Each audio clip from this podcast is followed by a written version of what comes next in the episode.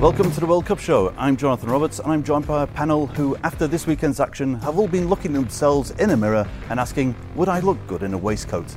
I'm joined, of course, by SPH Head of Podcasting, Ernest Lewis, and ST Sports correspondents, Sazali Abdulaziz and Shamir Osman. Hello, boys.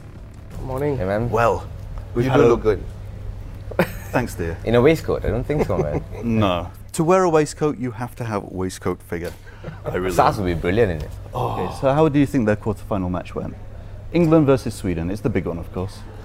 Yeah, I mean, I, I, I, I, I wrote on Twitter. I, I think it's it was such a weird game in a sense.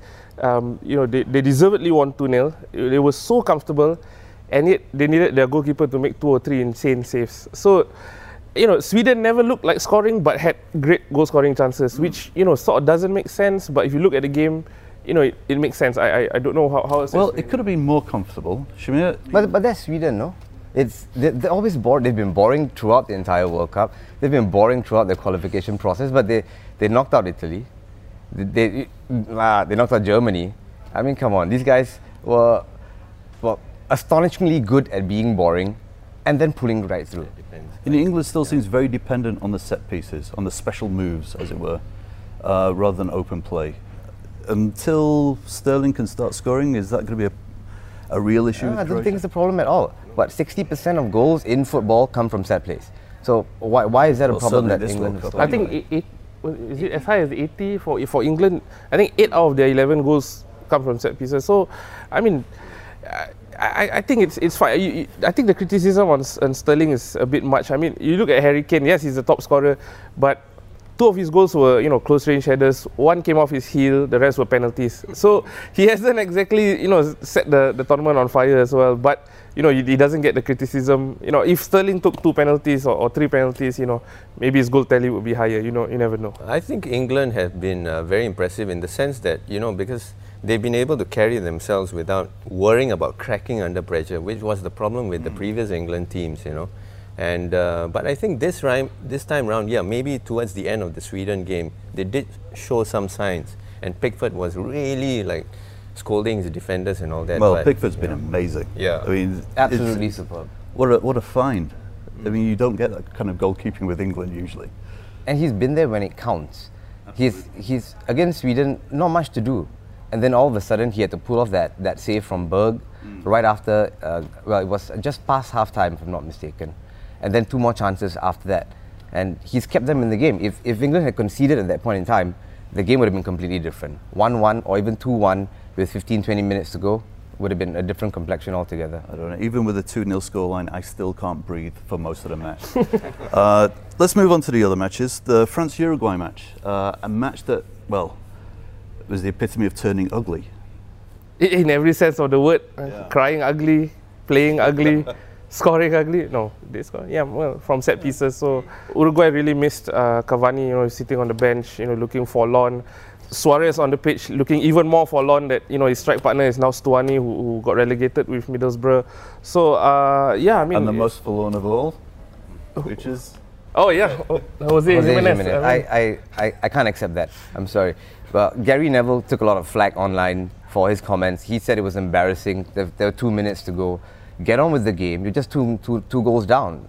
Like, there's still a job to be done, right? Well, we don't know why Giménez is, was crying while he was trying to form that wall. We still don't know. I haven't found anything online yet. But, come on, man. Yeah, crazier things have happened than coming back from 2 0 down. lah. yeah, I mean, uh, but you know, that's what hard And the body defenders do. language, I think Suarez was like just, you know, Yeah. just swaying like that. you like know, I said, that- no, that he, he really strange, missed. yeah. I think he really missed Cavani, and and he uh, in his head. I mean, he's not going to admit it, but I think in his head, he's thinking, "What chance do I have with you know without my, my top strike partner?" Yeah. But I wasn't very convinced by France as well, though, if I, if I could say that. Not convinced? No. Okay. No, I, I think they might struggle against Belgium when it comes to the. to Well, the let's move on to that. I mean, Belgium beat Brazil. The last 15 minutes, uh, you know, Brazil carved out a lot of chances, but at the same time, I looked at, you know, most of the Brazil attackers, you know, maybe Bar Coutinho, uh, and maybe Douglas Costa, the sub, but everyone else seemed to sort of like, oh man, I don't know, they, they didn't seem to be, you know, giving their all, think, believing they can score. But Belgium were fantastic. I mean, Kevin De Bruyne, Hazard, and Lukaku. Uh, uh, They, they had problems, I think, just before the end of the first half. Marcelo, their body language in the dressing room tunnel when they were about to come out, they were all this, uh, talking with each other. I think Marcelo and Neymar were trying to rile up the, the, the teammates or something like that, you know, get something going. Whether they were coming out with their own tactics, I'm not sure. But Douglas Costa, that for me, the style of play that he brought on, right, that dashing runs from the inside, cutting in, that's the kind of Brazil we want, not the kind of stuttering Brazil that we saw. They were just looking to Neymar. That that seems to be that that over reliance on Neymar came out again. I thought towards towards. Uh, I think it was last couple Neymar wanting the team to look to Neymar. So I mean, Coutinho has been delivering. You know, Guys, and, look you to know, me. Yeah. I'm the one who no, can yeah, save this. I, I really get that vibe when I when I s- when I looked at Brazil uh, throughout the tournament. But Belgium, I thought, um, I think in terms of teams that go through an extreme uh, in tests, they seem to stand a better chance in reaching the final. They had that test against complacency against Japan. The mindset and the focus to come back against Japan, that was good for them.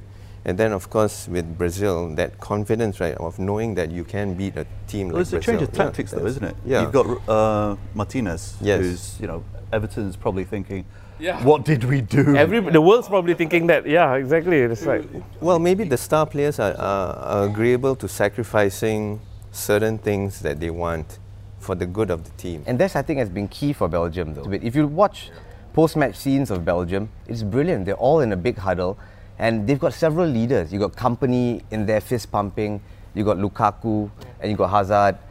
Everyone's talking, and everyone's buying into this, and I think that is key. Well, that's the story of this World Cup for me. It's about the team over the personality. All the personalities, they've gone. It's the teams, the guys who are just, yeah, we are the team. For Belgium, France, what do you think?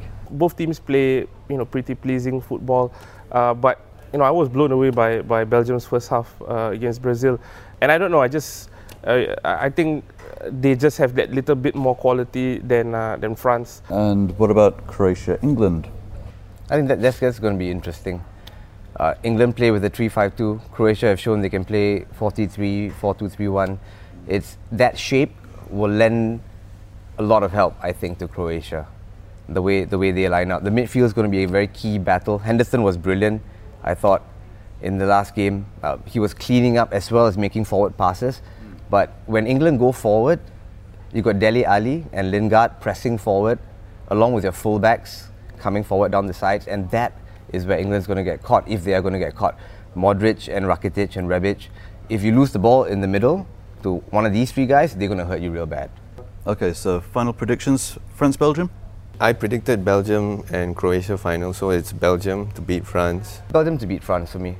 And I, I, I don't think you're going to like this, but I think Croatia might just sneak it over England. Might just. I picked Belgium over over France, and and just because I'm known as the England guy now, England lah.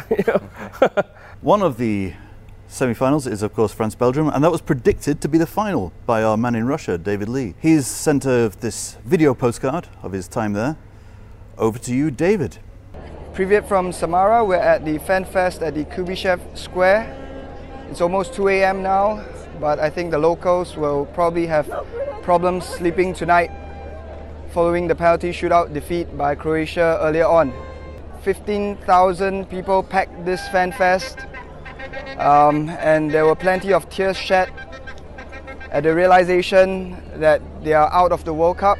It will be a new day tomorrow. Um, one thing is for sure in this unpredictable tournament is that more drama awaits us as England take on Croatia and France face Belgium in the semi-finals.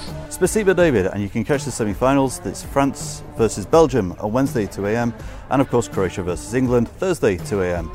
These guys will be reporting on it, we'll be watching it. Ernest, Saz, Shamir, thanks for joining me. And to you, Spasiba and Dos Vidania.